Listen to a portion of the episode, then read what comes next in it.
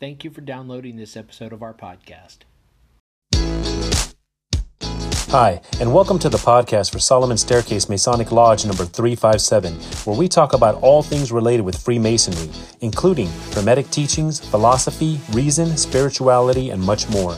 We're located in Buena Park, Southern California. Tune in as we continue to update our podcast with informative talks and articles for Masons worldwide and those who would like to inquire within.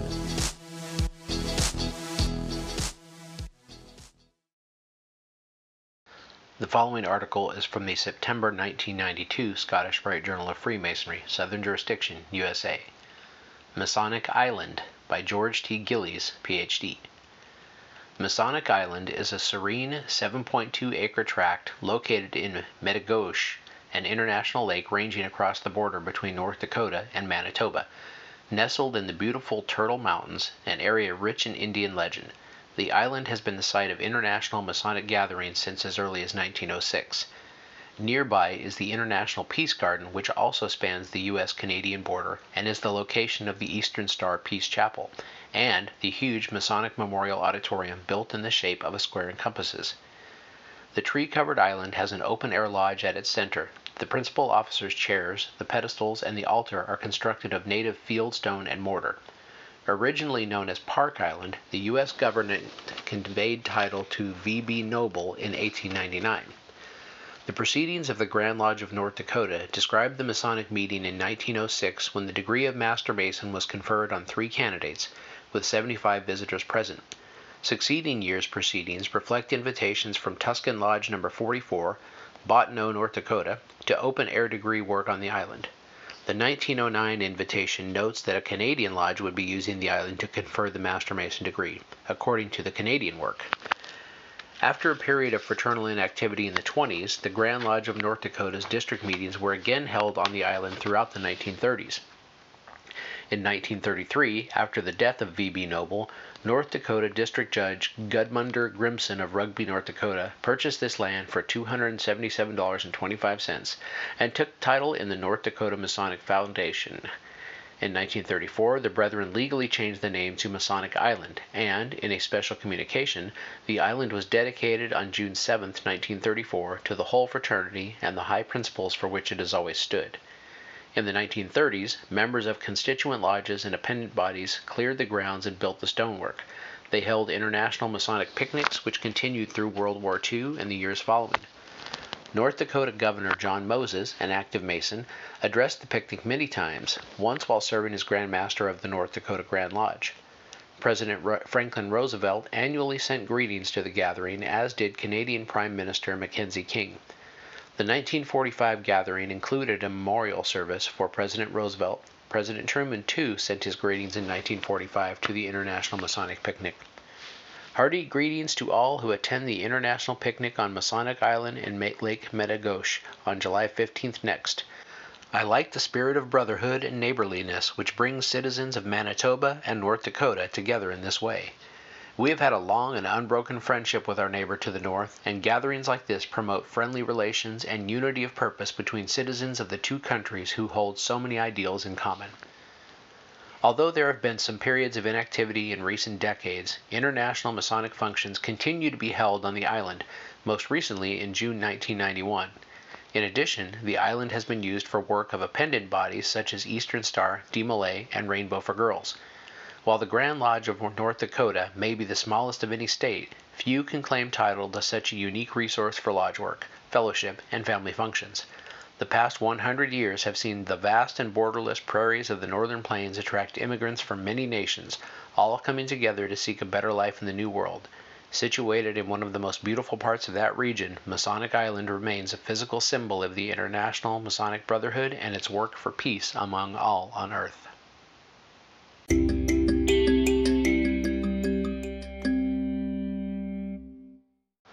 The following article is from the July 1993 Scottish Rite Journal of Freemasonry, Southern Jurisdiction, USA.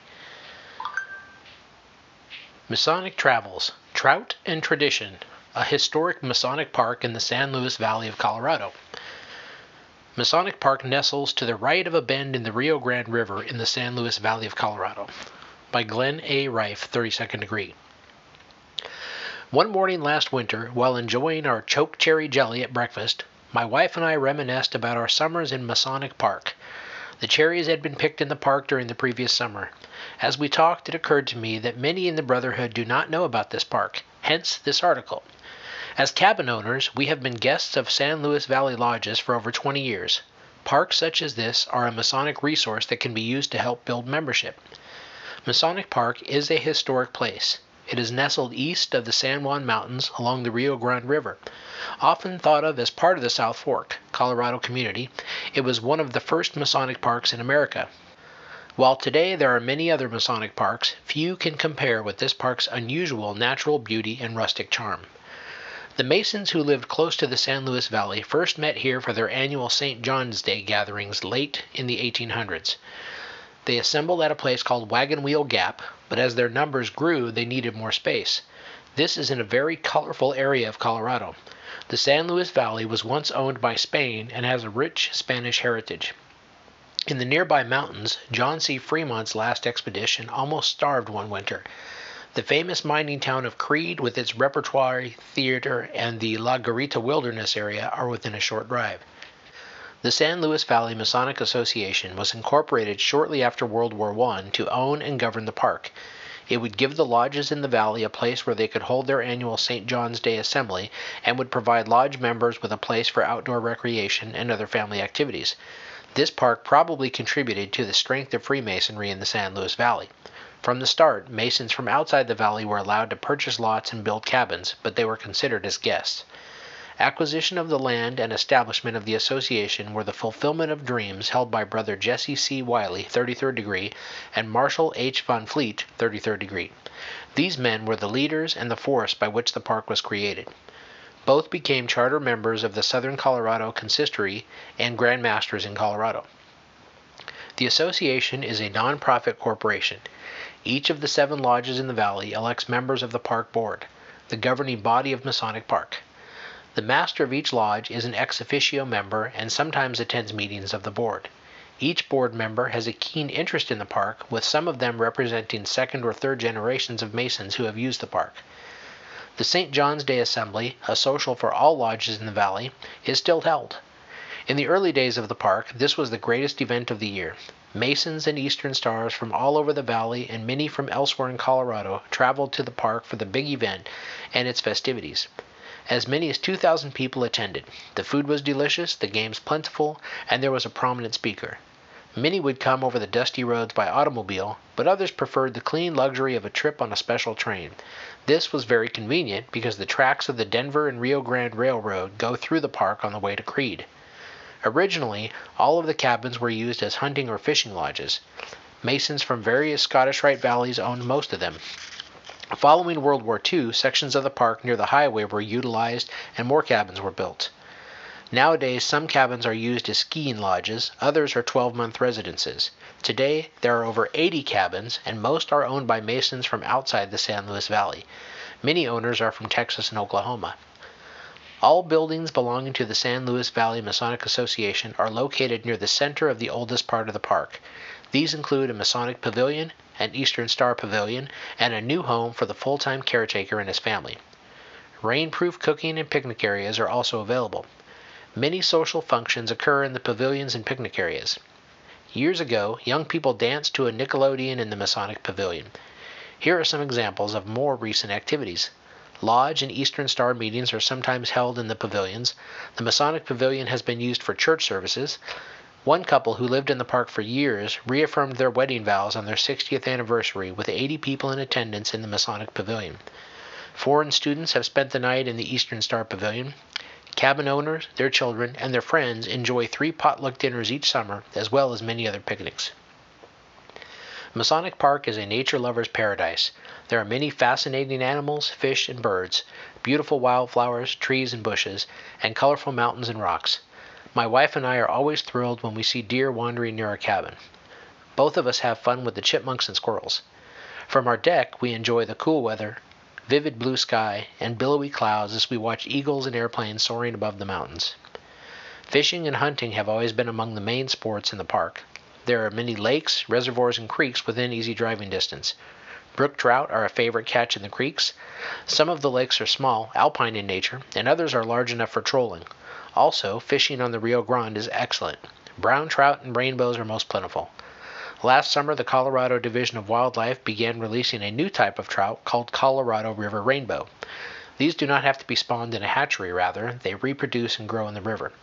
Today, many of the cabins are owned by second and third generations. Our children will one day inherit our cabin, and I'm sure they will enjoy it as much as we have. It has been our Shangri La. As Masonic Park approaches its 78th summer, my wife and I are again looking forward to seeing our friends and enjoying the park's fishing and quiet solitude.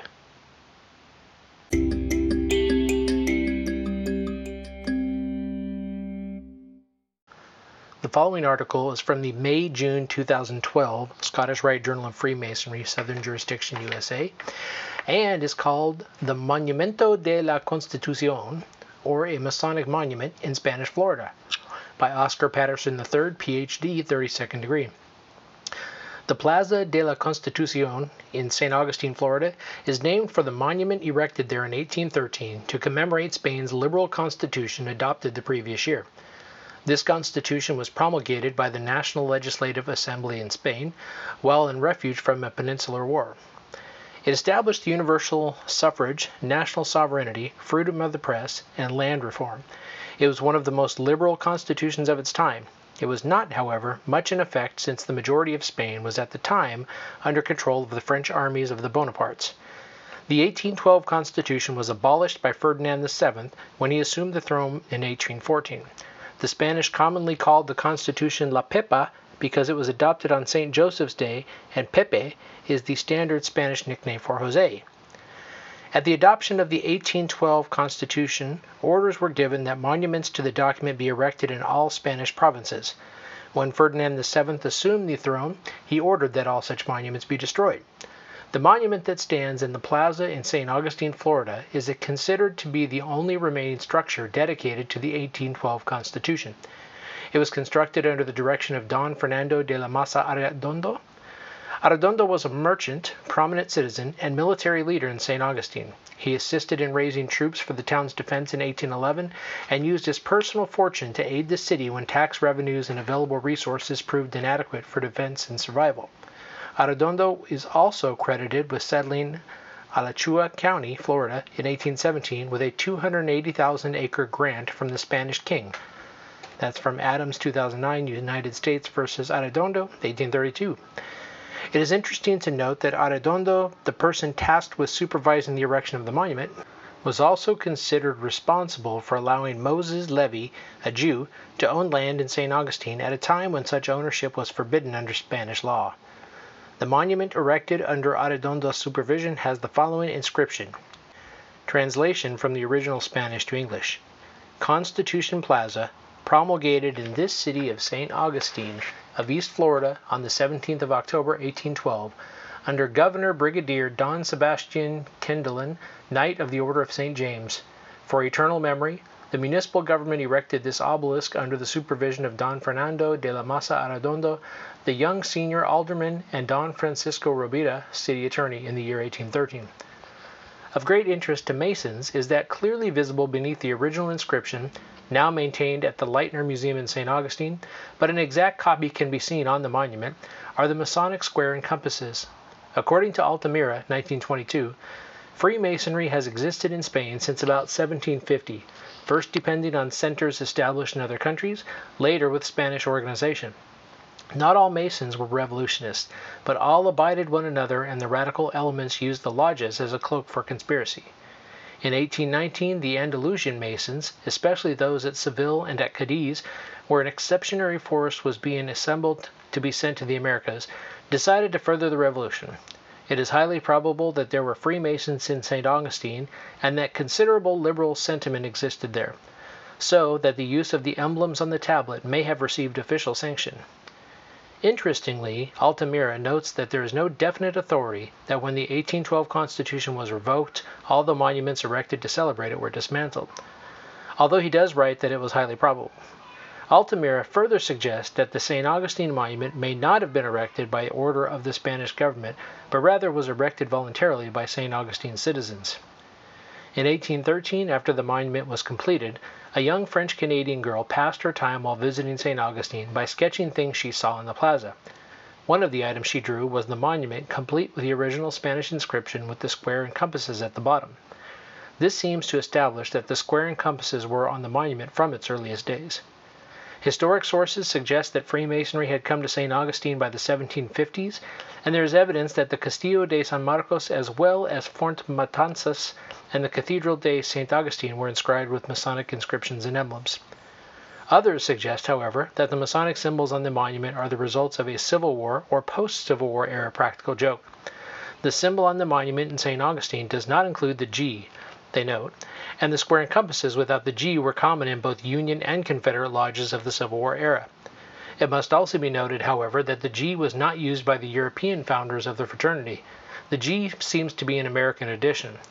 This later fact could suggest the influence of British Masonry on the monument. When the Spanish surrendered St. Augustine in northeast Florida to the British in 1762, all Spanish residents of the territory migrated to Cuba or other Spanish territories. When the Spanish returned to northeast Florida in 1784, however, the British settlers did not leave the area but were assimilated into the Spanish community. Those who theorize that the emblems are not truly Masonic do note that the plaque on the monument is missing the typical Masonic date, 5813 instead of 1813. St. Augustine, Florida has been home to at least 12 Masonic lodges. Most disappeared as the Catholic Church took an even stronger position against the fraternity, but as Altamira noted, Freemasonry probably existed in Spanish Florida and St. Augustine. During the British period, 1762 to 1784, James Grant, British governor of East Florida, was given a warrant to form a provisional Grand Lodge operating under the Grand Lodge of Scotland. This warrant was used to create British lodges in both St. Augustine and Pensacola. These lodges were dismantled when the Spanish returned in 1784, though there is evidence that San Fernando Lodge in St. Augustine, chartered by the Grand Lodge of Georgia, existed from 1806 to 1811.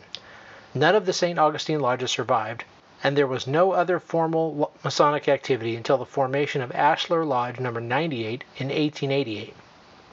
The square and compasses are not exclusive to Masonry, but based on the sketches made in 1813 by the young French Canadian visitor, the reputation of Fernando Arredondo, and the fact that many British citizens remained in St. Augustine under Spanish rule, it is reasonable to assume that the symbols on the original monument could well have been Masonic in origin. In addition, considering the evidence of a Masonic lodge in St. Augustine slightly before the erection of the monument and the history of Freemasonry in the Spanish world, it is reasonable to infer Masonic involvement in a piece of masonry erected to celebrate a liberal constitution. And there's a little blurb here about the author. Oscar Patterson III is a perpetual member of Ashlar Lodge number 98 in St. Augustine, Florida, and the Valley of Jacksonville, Oriental Florida Scottish Rite. He has been a minister, a combat infantry officer, and a university professor and administrator where he taught law and ethics. He currently resides in Ponte Vedra Beach, Florida.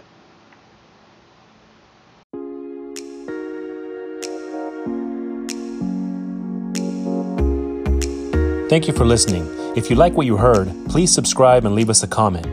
We enjoy hearing from our listeners. If you really like what you heard, share this podcast with your friends and lodge members. Visit us online at solomonstaircase.org.